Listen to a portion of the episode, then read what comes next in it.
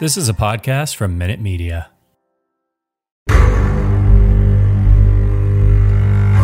Amanawika, Nena Netsa D. Graves. and that is all the Comanche that I have for you today, ladies and gentlemen. Thank you very much for joining us on the Surely You Can't Be Serious podcast. I am here with my co host and friend, Mr. Jason Colvin. How's everybody doing? I was gonna try Comanche, but I have no chance. Yeah, it's it's all good. You went to the museum before you went to see the movie, so did. that is that is quality enough. Ladies and gentlemen, we are here to talk to you today as a special bonus episode about the new Predator movie called Prey.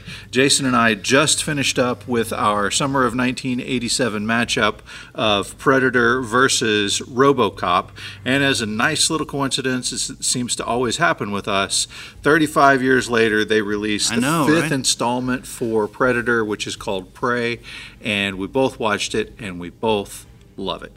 I barely knew that this was on the like this was not really on my radar at all. Right. And then we did RoboCop and Predator, and it was like, there's a new Predator movie. What? Yeah, I mean, in our research on Predator, I came across, oh, hey, they're making another one. It's due out in just a couple of weeks. I had no idea about it. And then, even as I was like driving over, as we were doing one of the episodes, it pops up as a preview, and I'm like, oh, wait, this actually looks really good. Like it was it, the preview leads you in, not letting you know what's going on until you're three quarters in. And I could hit skip ad, but I didn't. Right.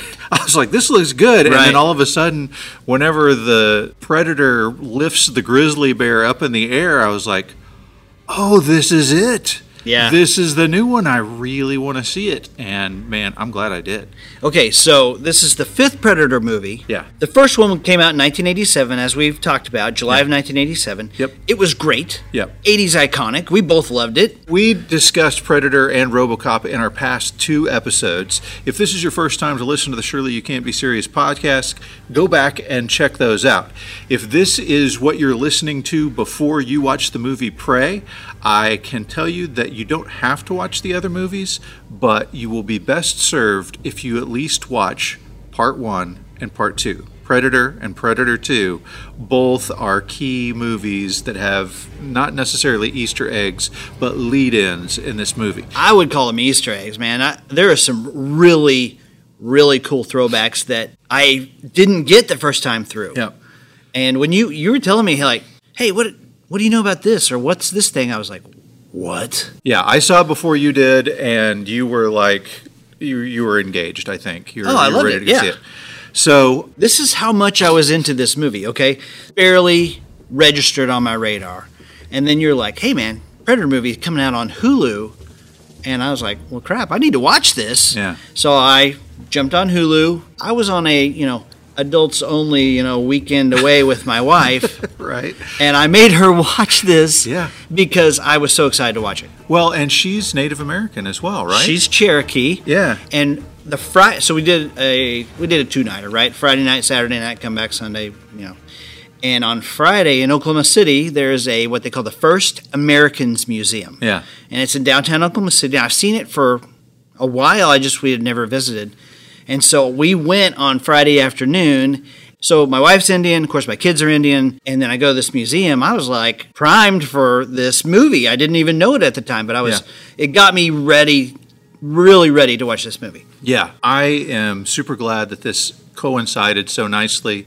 Uh, we are about to give you a spoiler free review and talk like we normally do on our podcasts about this movie. I'm going to tell you some things to know from prior movies so that you can be prepared for some of those throwbacks and those Easter eggs, but I'm not going to spoil anything. Before you get into the development story here, I was just going to say this is the fifth Predator movie. Yes. Okay, that means that three other Predator movies sucked.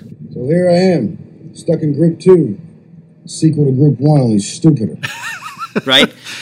it doesn't necessarily mean that, but Predator 2, Predator versus Aliens, and then the other Predator versus Aliens, they all let me down.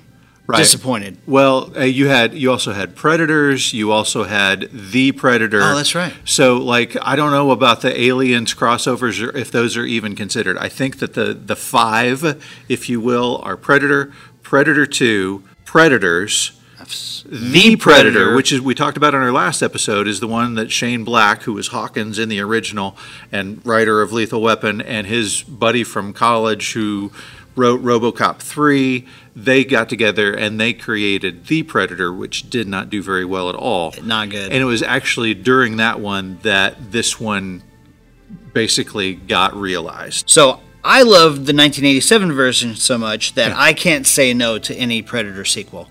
Okay. I can't say no, All right? right. Yeah, no, I understand. So I, I did see Predator 2 in the theater. I was pumped for Alien vs. Predator. I did see Predators. I did see The Predator. And I, to varying degrees, was let down by all of them. obviously Predator One is the is the favorite. It's the right? gold standard, yeah. And then it's kind of between Predator Two and Predators as to which one is is finishes second amongst Those the both have moments, you know. yeah amongst the pre prey movies. Okay, so our story begins. Dan Trachtenberg Yes. is in third grade when this movie comes out. He's know. born in, born in 81. He's in third grade. And like me, he was not allowed to watch rated R movies. And like me, he didn't get to watch it. One day he's going to a karate tournament with a bunch of sixth graders, and they start talking about the movie. And they start talking about the Billy fighting the predator scene, you know, and the, Billy cutting himself with the knife, and then they tell him like they go and have this epic fight across this bridge that's going over a waterfall, and he was like, "This sounds incredible!" And then finally, when he's old enough to finally see the movie, that scene's not in it. Yeah. They made it up. The Mandela effect we talked about. Right, yeah. So a bunch of sixth graders, by overzealously telling what they thought the story was to little Dan Trachtenberg, inadvertently set in motion the inception of this movie.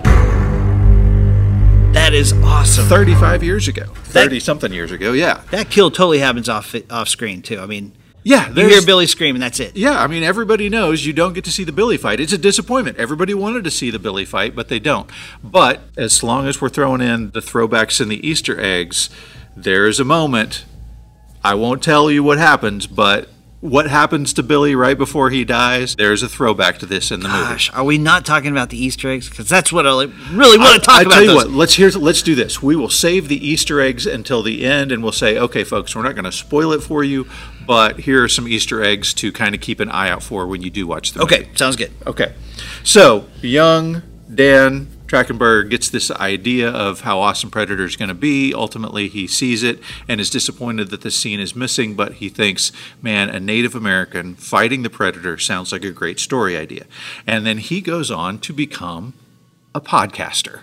How awesome Our is hero, that? right? Yes, yeah. So he was part of a few different podcast conceptions from quite a while back. He was a former host of geekdrome.com. He was a former host of the Totally Rad show. And I sent you a video. I mean, it's it's guys in a small room in, with bad film making horrible jokes. I mean, it's it's not high quality stuff, but it's just funny that somebody who started there is now making the what is arguably one of the best Predator movies of all time. Well, which I would say is one of the very reasons why this movie is so good, is because it's made with love. yeah, and I gotta I gotta say I love doing podcasts because it allows us to dive in and learn about these people and where they come from, and it makes them real, and it gives me inspiration to go, hey, let's keep learning about this and let's keep doing stuff so that we can be one of these guys someday. This stuff will make you a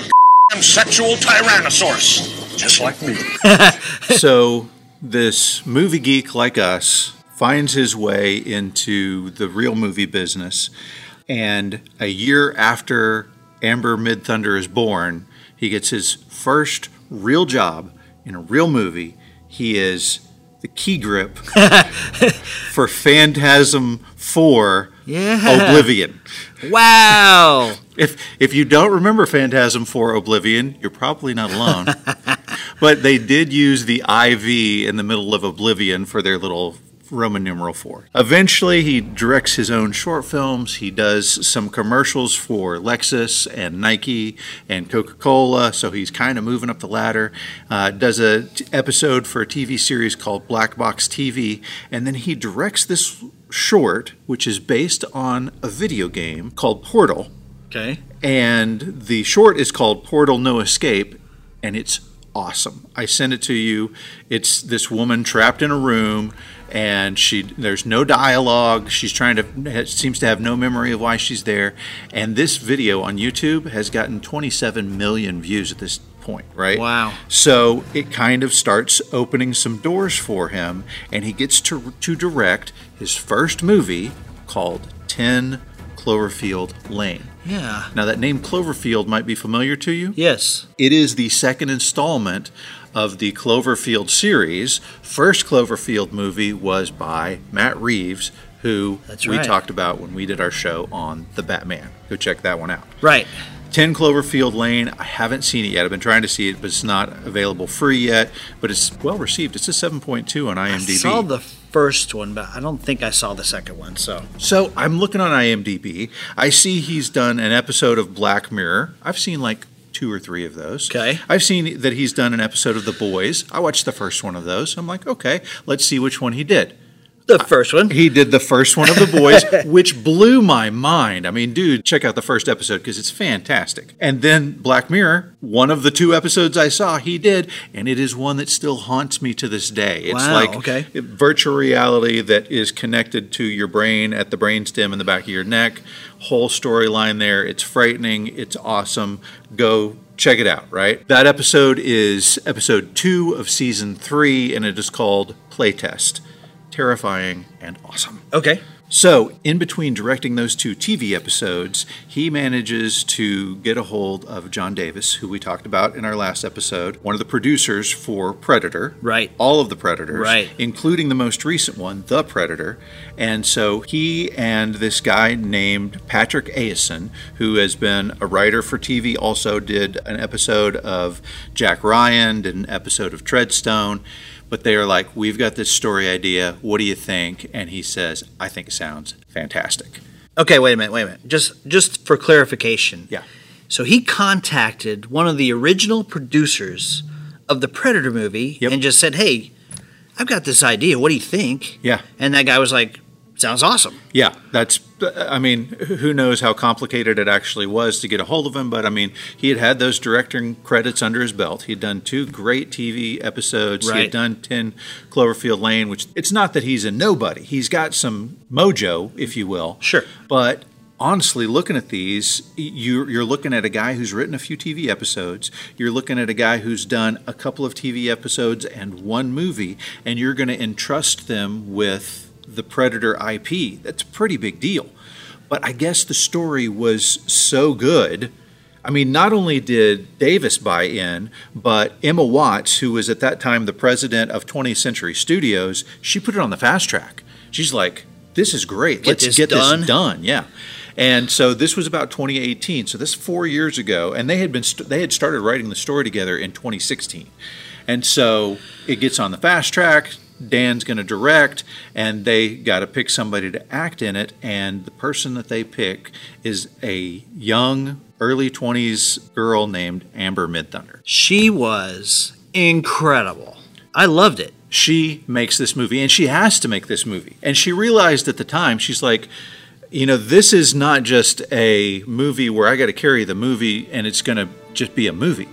This is the first time that you have got a indigenous woman not only as the main character, but the main character in a movie that is almost exclusively indigenous people. It's about them. Right. And so that's a lot of weight for her to carry, but she, I mean, she does a fantastic job in this movie. She is so good. She's so communicative. I mean, if you just watch the trailer, if you just watch the trailer and you look at her and see the fear in her face as the predator lifts the grizzly bear above his head, and then you think, she's not actually looking at anything. Right. This is Exactly. all just acting. You're like, oh my gosh, she's so good, so expressive, very skilled physically. And another interesting thing about this to me is they non sexualized her as much as you could possibly do in this movie. Like, there's virtually no skin. There's far more skin from the male characters than there is from her. And it's not tight fitting clothes, it's all very true to the time period and not immodest in any way, shape, or form. Watching her do this role, she's like watching a woman athlete play soccer or something like that. Yeah. She's sweaty and she's dirty and muddy and grassy. And you look at her and you think, that's a beautiful woman. Yeah. Who's very sweaty and gross and dirty. You know what I mean? Yeah, yeah.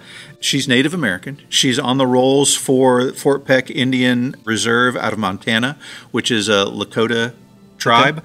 Her dad has been in a ton of stuff. His name is David Mid Thunder. Um, he's was in Comanche Moon. He was in Longmire, which she was also in as a little kid. Uh, Westworld, Hostiles. He's been in a ton of stuff. And then her mother is a casting director who has been an actor before, but she has been she's been nominated for an Emmy and an Aritos nomination for her casting work. She casted Captain Fantastic.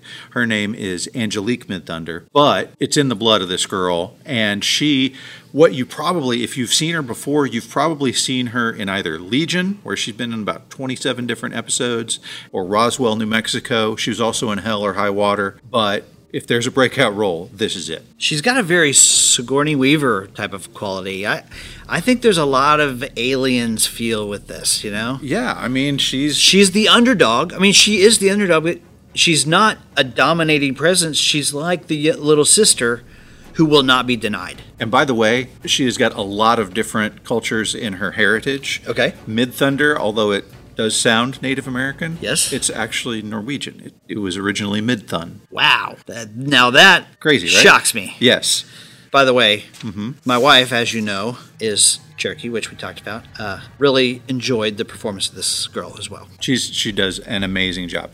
So let's talk about some of the other actors in the movie, okay? Okay. There's about five of them, so Should be a short talk, right? are we talking about the dog first or are we waiting on the dog? so the dog is great. The dog is awesome. Here is the shocking thing about the dog. Okay. Normally, you have a trained dog that they bring to set. Right. That's not the way it worked with this one. So they they deliberately found a dog that looked like what a Comanche Indian would have as their dog, Okay. and rescued that dog. Okay. And then trained it for two months. like that's it. Like they they said, okay, we need a dog for the movie. We don't like any of the trained dogs for this movie, so we're going to go find a dog, rescue it, and train it ourselves.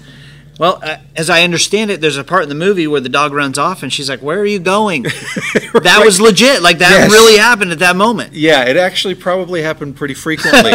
um, and, you know, they say don't work with kids or animals. There's a reason for that.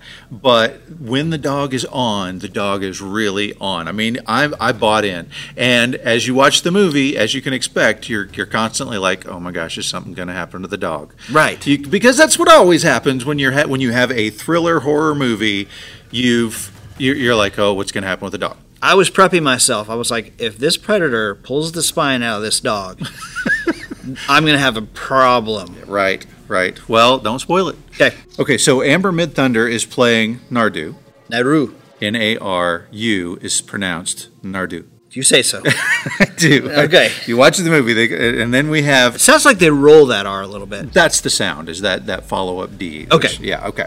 Gotcha. So Nardu, and then we have for her brother Tabe. Uh-huh. We have Dakota Beavers. Yes. This is his acting debut, and I think he does a great job for having no experience whatsoever. Just to kind of expand on that a little bit. Yeah. He has this air about him without words. Yes. this sense of confidence, this sense of superiority of an older brother. But he's actually three years younger than her, as I understand it. Yeah, that's right. So, We should talk about the Predator. Dane de la Guerre- You want to do that one again? Oh, As you can tell, I'm a linguist. Right. Dane DeLiegro. Dane de, de Liegro? He's from Massachusetts. so who knows how they pronounce it up there.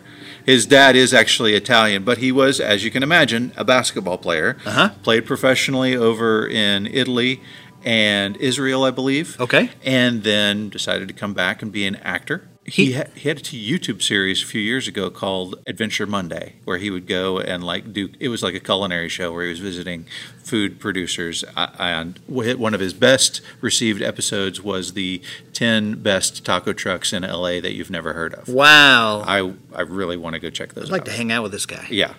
Now, the original Predator, Kevin Peter Hall, Also a basketball player. he was seven foot two. Right. Dane De D'Aliergro? You want to do it again? Not really.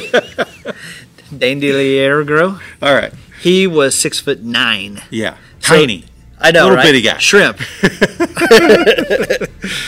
he does a good job, man. He he looks imposing to me. Okay, so here's the thing with him, right? Yeah. The mask, the head piece that he had to wear as the actor. Yes. Um, they they wanted a slimmer actor. He's a, a slimmer guy. He's more svelte, more like swimmer, Okay. right? Because you they were getting a little top heavy. They looked a little bobbleheady Right. with our you know Rastafarian monster, Sure, right? sure. Well, so he, they they Bobbleheady. used they, bobbleheady. Yes, they used practical effects still on this, which is great. I'm I We are all for practical effects. Exactly.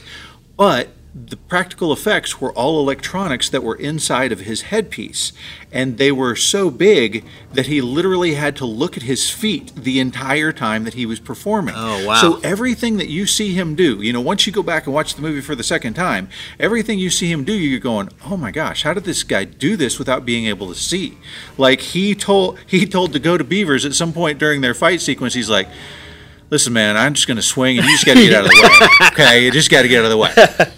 I feel like there's one guy we need to mention as well. Yeah. Bennett Taylor plays Raphael Andolini.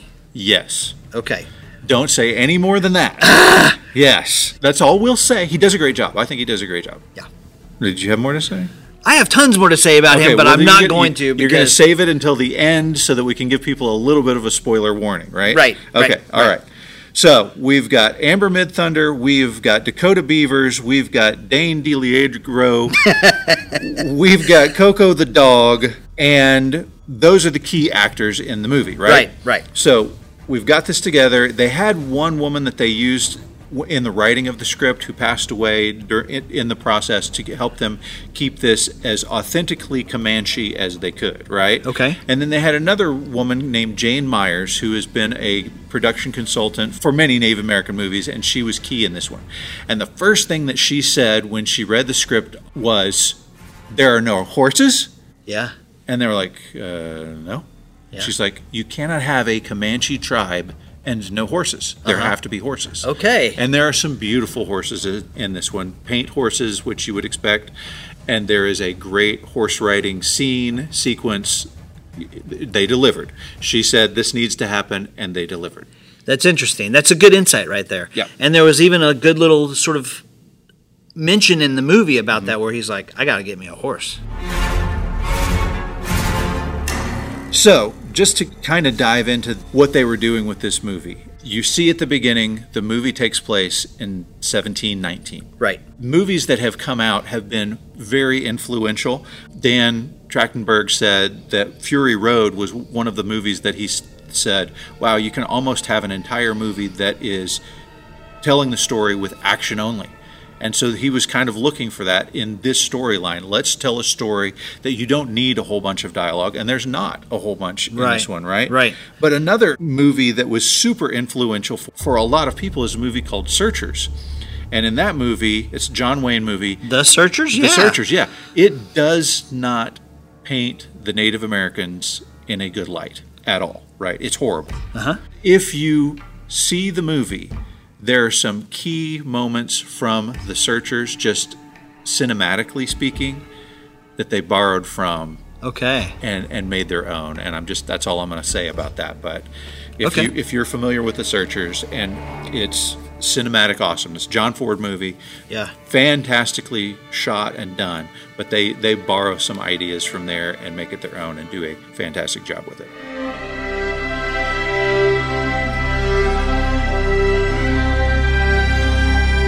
Let me just say this about the the scenery and kind of the setting of this movie. Yeah. It's gorgeous. Yeah, our cinematographer for this one is a guy named Jeff Cutter, um, and Jeff has done a ton of movies, ton of movies. He worked with Dan on uh, Ten Cloverfield Lane and some of the TV episodes that he did. He's made a beautiful movie with this one, right? It- it really is. I told you, I'm like watching this movie and I'm thinking somebody said Last of the Mohicans meets Predator, and somebody else said That's a brilliant idea. Yeah. I hear that and I'm gonna like, what? Yeah. Yeah. But man, they nailed it.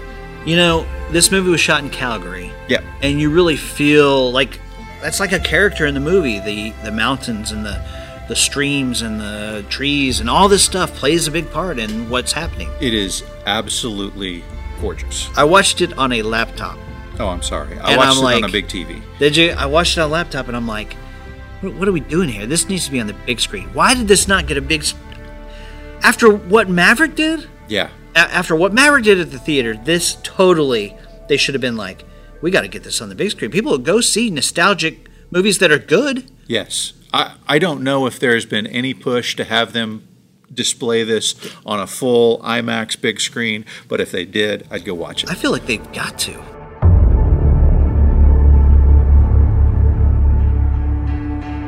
Okay, so they had the actors go through four weeks of weapons training for this, which is interesting because they had the other actors in the original Predator go through training as well. That's true. Entirely different type of bet weapons so, training, yeah. right? You don't have any Gatlin guns with Je- Jesse the Body Ventura carrying them around. Right. Just Yeah. to comment on that. Yeah. If you handed me a modern gun, I could figure out how to shoot it. Yeah. It doesn't matter. I could figure out where the safety is. I could figure out how to load it, fire it. You give me a flintlock, I'm, I'm like, I don't know how to. wh- How does this thing work? Exactly. Okay, so they've got their script, they've got their money, they've got the fast track from the studio, they've got a producer who knows the Comanche ways, who's guiding them through this process, and so they are ready to go up to Canada to shoot the movie. They shoot it in 63 days. Yeah. It was shot Which- last summer. Yeah, which to me, I'm, I'm just thinking, that seems really fast. To the actors, it was like, I don't think I'm ever going to leave this place because you got to keep in mind they're out in the wilderness every day shooting this stuff. Yep. Their day to day job is going out in the cold Canada mountains and shooting this stuff. And not to get into spoilers, there's some scenes that it- are yucky. You don't want to be doing what they're doing in the scene, and certainly not for day after day after day.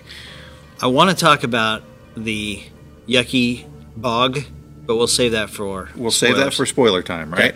Okay. So let's compare that to Maverick for just a second. Okay. Yeah. This movie was shot in summer of 2021, released in summer of 2022. Maverick was shot 2018. This was a great movie, but this is made post 2020, post pandemic. Interestingly, like the Batman, they did have to communicate with Dane through his headpiece, you know, on the as the Predator talking to him in his ear. Same type of thing. I got interesting story for that.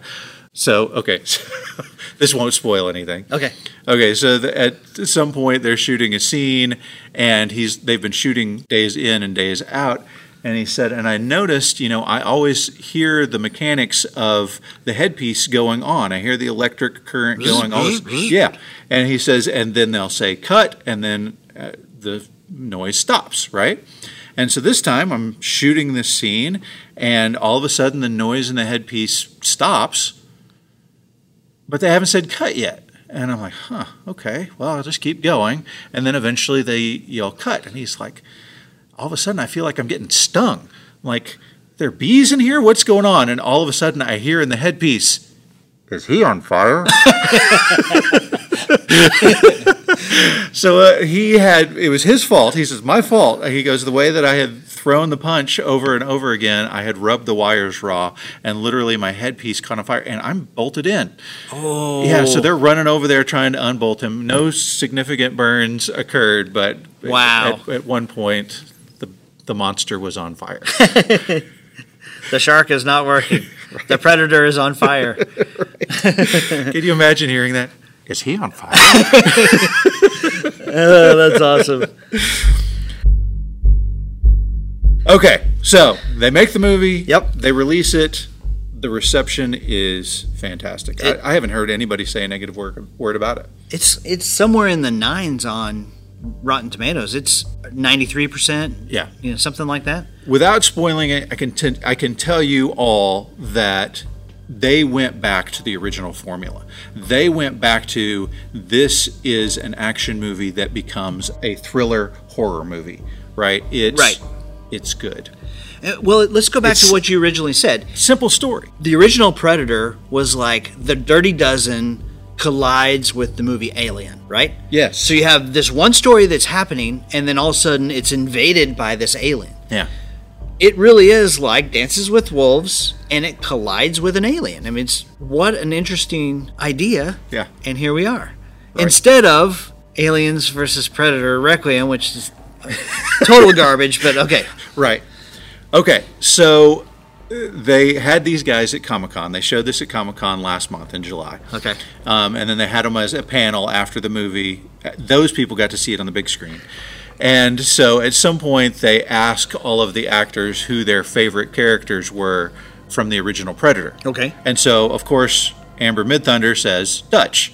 Of course. And of course, Dakota Beavers says Billy. Of course. And then Dane DiLorego says, I like the helicopter pilot. That's great. And if you don't get that joke, go back and check out our previous episodes on The Predator to hear why that's Yes. funny, right? Uh, That's, that's brilliant. and then Jane Myers, the producer, said, I like the guy who told dirty jokes. Hawkins. Why'd you say that twice? I didn't. There's an echo. Oh my God. hey, let's talk real quick about the CGI. Okay. Okay. So, first of all, right out of the gate, you and I are practical effects guys. Yes. Even if they look a little hokey, we prefer practical effects To CGI. to Absolutely. CGI. Yeah. They did use CGI. All of the animals in this movie are CGI. Well, they did a neat thing, and I think if you're going to have CGI, it should be practical, followed by CGI, followed by practical. And I think they did a really good job of that with the animals. I think there's some real animal footage in here, and there's some. Some CGI that you can say, uh, that's CGI, but they do it so quickly and they put in real footage to sandwich it together that it's it's pretty well done. It's not perfectly done, but it's pretty well done. What do you think? Well, I think they did a very good job. And it's it's not the entire focus of the movie, right? Right. And so the you know there's a wolf and then there's a rabbit and there's a mountain lion. Um, they all look about as good as it can look, Yeah. you know. There's a grizzly bear. A- And then I, yeah, how could you forget the bear? Right. Um, and of course the predator.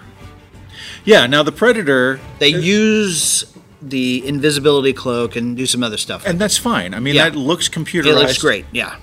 but it's supposed to look computerized. It's, it's okay, right? That one is the predator effects are flawless. There, there is no point that I went uh, when I was watching the predator stuff.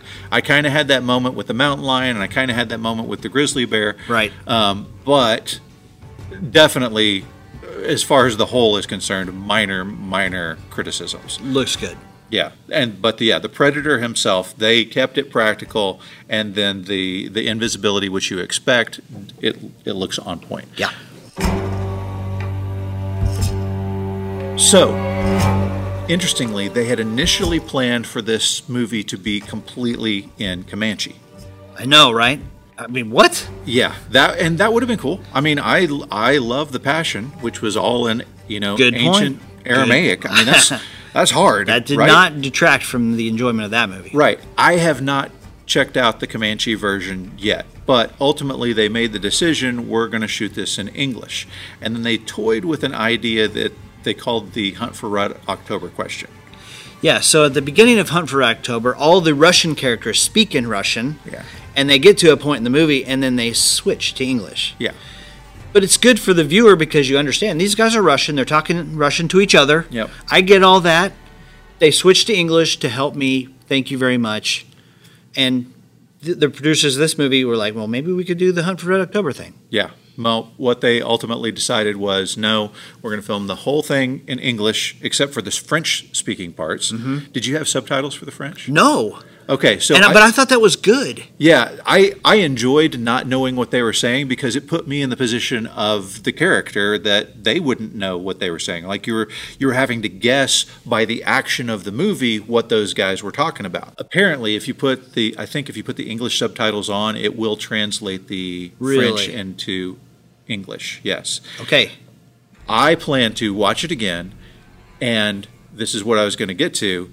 They shot it in English, but then they had all of the actors come back and do voiceover work in Comanche so that you can watch the entire thing in the Comanche language. I do know f- a couple of things. Yeah.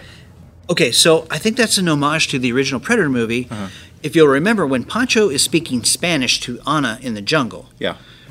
you don't get any subtitles there or any translation. No, that's true. He's, you know, he's speaking to her aggressively, and you understand that he's pumping her for information, but I don't understand what he's saying. yeah, yeah, and then he translates and basically says, He says, well, she says, the jungle, it came alive and it took him. And Carl Weathers says, that's not what she said. Well, we, as the audience, I'm like, well, what did she say? "Right, right, we never really get that answer. Yeah. Unless But- you speak Spanish, you really don't understand what she's saying. So I think that that's an, hom- an homage to the original Predator. They're speaking French. We don't understand. We understand what's going on, Mm-hmm. but we don't understand the words that are coming out of their mouth, so to speak. right."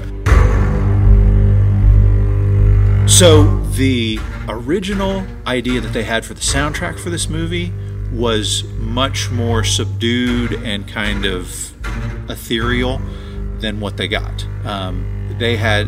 Have you seen Sicario? Uh, yes. So it's, it's they had that as an idea, very minimalist kind of soundtrack to go along with this movie. But I'm so glad that that's not what they did. They ended up getting a composer named Sarah Sachner. Okay. She is not a big time movie composer. Okay. Um, she has worked with Brian Tyler on Transformers, which is one of my I, I have a couple of those songs in my workout playlist. I love the Brian Tyler's Transformers soundtrack. Um, and she's done arrangements for Iron Man three and The Expendables two and Now You See Me. So she's got some experience in the movie field, but where her main composing experience is is with video games and she has done Call of Duty, several of them, you know, like Modern Warfare and Origins. Wow. And she has done the Assassin's Creed soundtrack, which is, I mean, it's awesome. But the music in this, I mean, it did a perfect job of taking the sound of like the Last Mohicans, which is a fantastic soundtrack, and then bringing in the style of the original Predator by Alan Silvestri, and kind of letting you like leading you in that. Hey, I'm about to hear it. I'm about to hear the Silvestri music, but really just leading with that Last of the Mohicans style of music, and of course, it's got her own, you know, her own special Sarah S- Sachner feel to it. It is a great soundtrack. I've listened to it from beginning to end. It's forty. It's over forty-five minutes of music. I mean, that's that's an incredible feat to accomplish in such a short amount of time that she had. But it it helps make this movie as good as it is.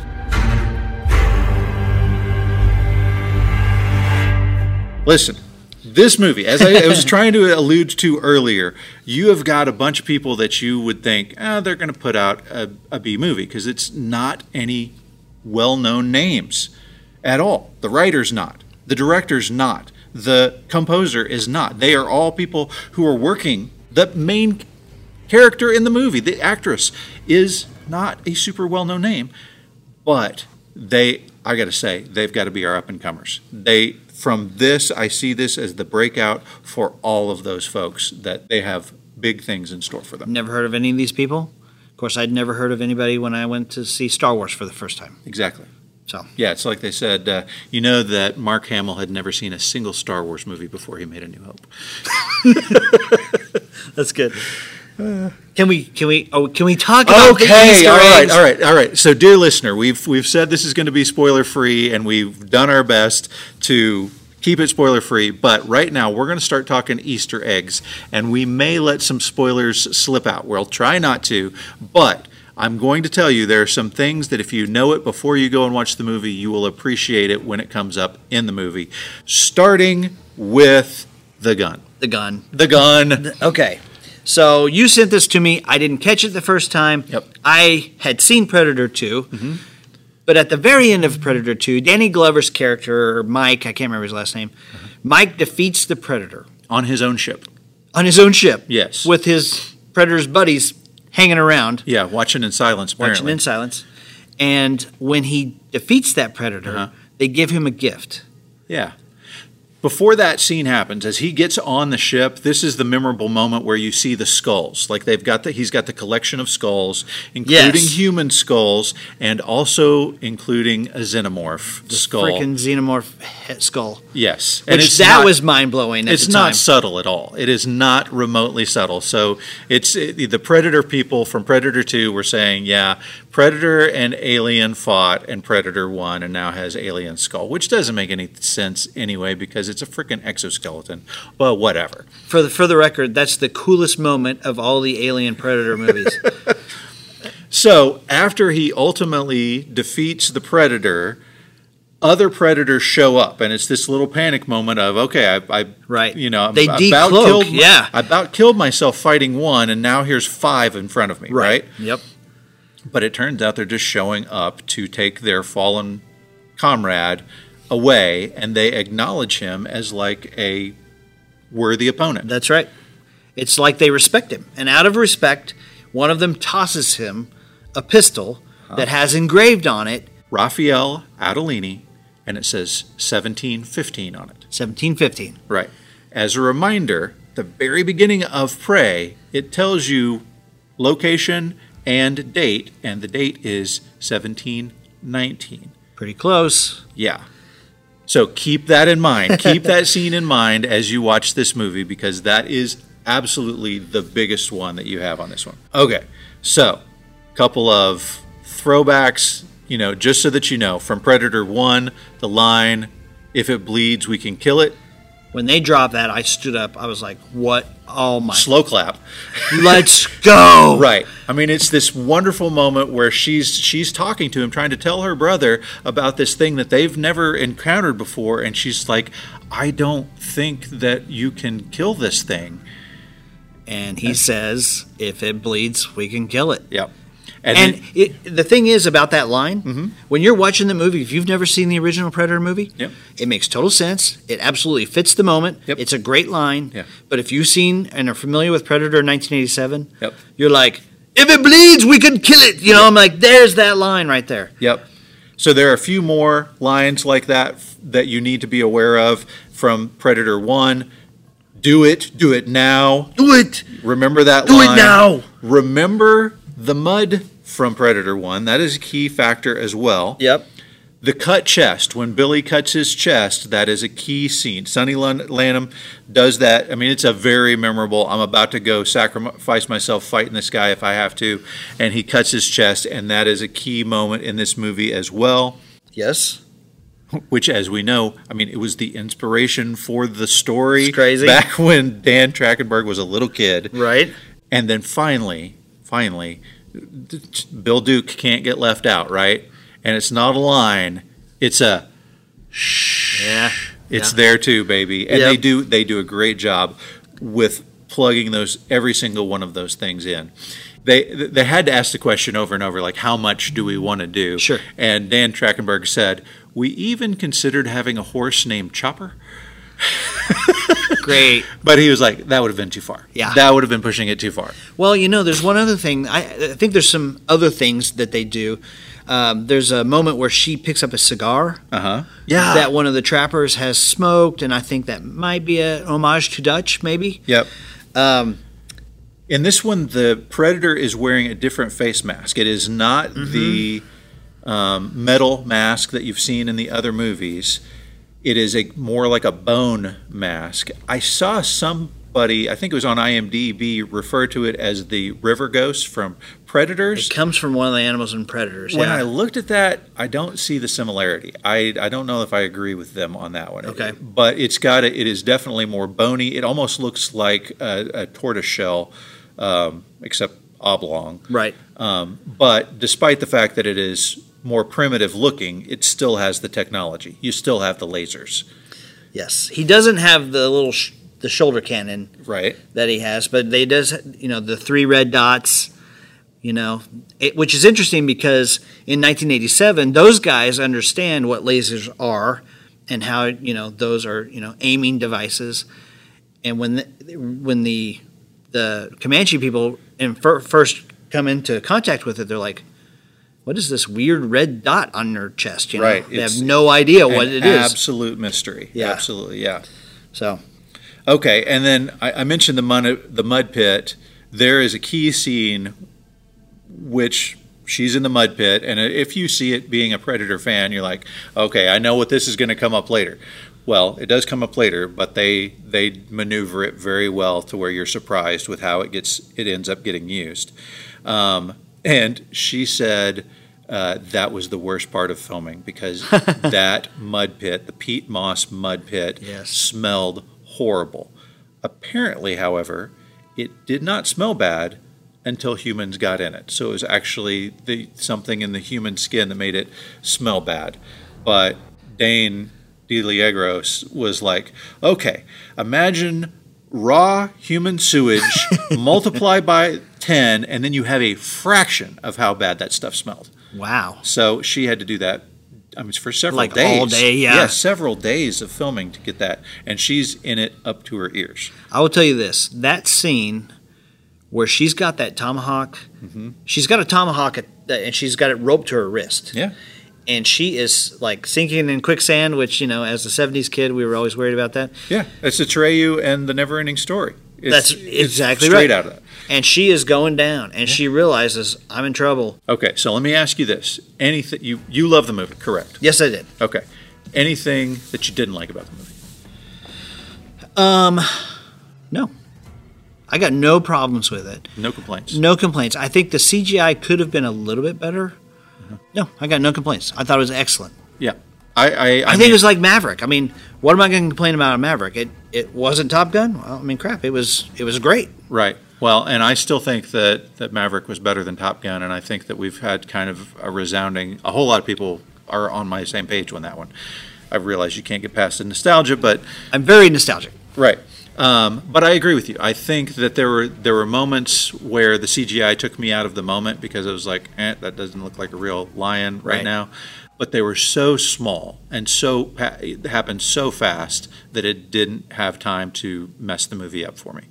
And then, as I said, Amber Mid Thunder as an actor is so good that when she's in a scene with other actors, I couldn't help but think uh, they're really not up to her level. They're not bad actors, they're just not selling the scene as much as she was. Yeah.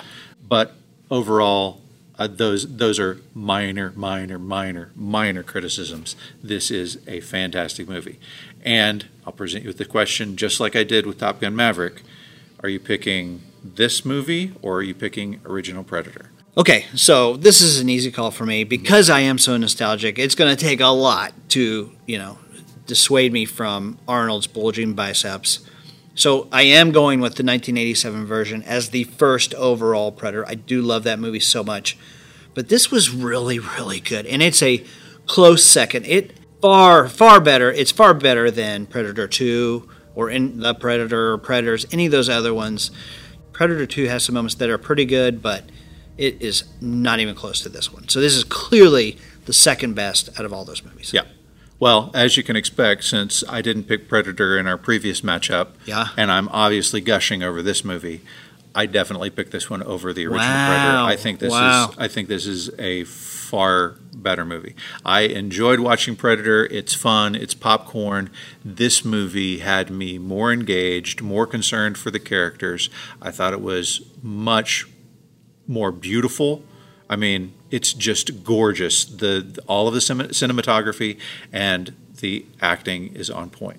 The guys in Predator were good actors. This young actress in this movie is a, she's great. She is great. she did a great job Yeah. interesting love it okay Okay, fans, tell us your opinion. Prey or Predator? Hit us up on Twitter at Shirley Podcast, Right. on Facebook at Shirley Podcast, or if you want to email us, you can hit us up at shirleypodcast at gmail.com. Hey, check us out on Patreon. We've got a cool Patreon page. We've got bonus episodes over there. We've got uh, we're going to ready to record our fourth, third Patreon. We're getting ready to record our third Patreon episode today. It's one hit wonders of the 80s and 90s, and it's really cool. Today we're doing "Nothing Compares to You" by Sinead O'Connor, which is a fantastic song. Okay, guys, thanks so much. Look forward to seeing you next week. Bye, guys. Boiler alert!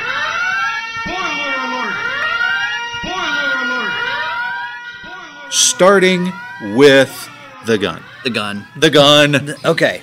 And out of respect, one of them tosses him a pistol that has engraved on it.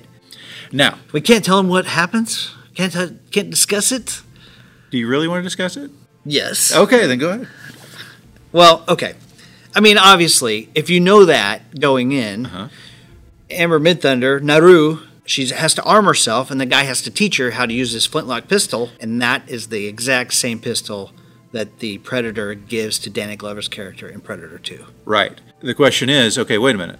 If she has the gun, right? How did does the, predators, get yeah. the gun? Well, okay. I told you, you watch the end credits and there's an animation that's going on and the animation is like a kind of Native American style cartoon type of thing, stick figures reenacting the entire movie from beginning to end, right? Scene by scene, a storyboard of the movie. And then you get to the end and unlike the end of the movie, there's a little bit more. And the little bit more is three spaceships show up in the sky. So I think that this doesn't mean that the you know the predators come to wipe out the tribe.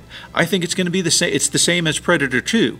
They show up and take their fallen comrade away. They acknowledge her as a worthy opponent, and maybe she decides at that point to hand the flintlock pistol to We'll go with the that. predators. I think that's got it.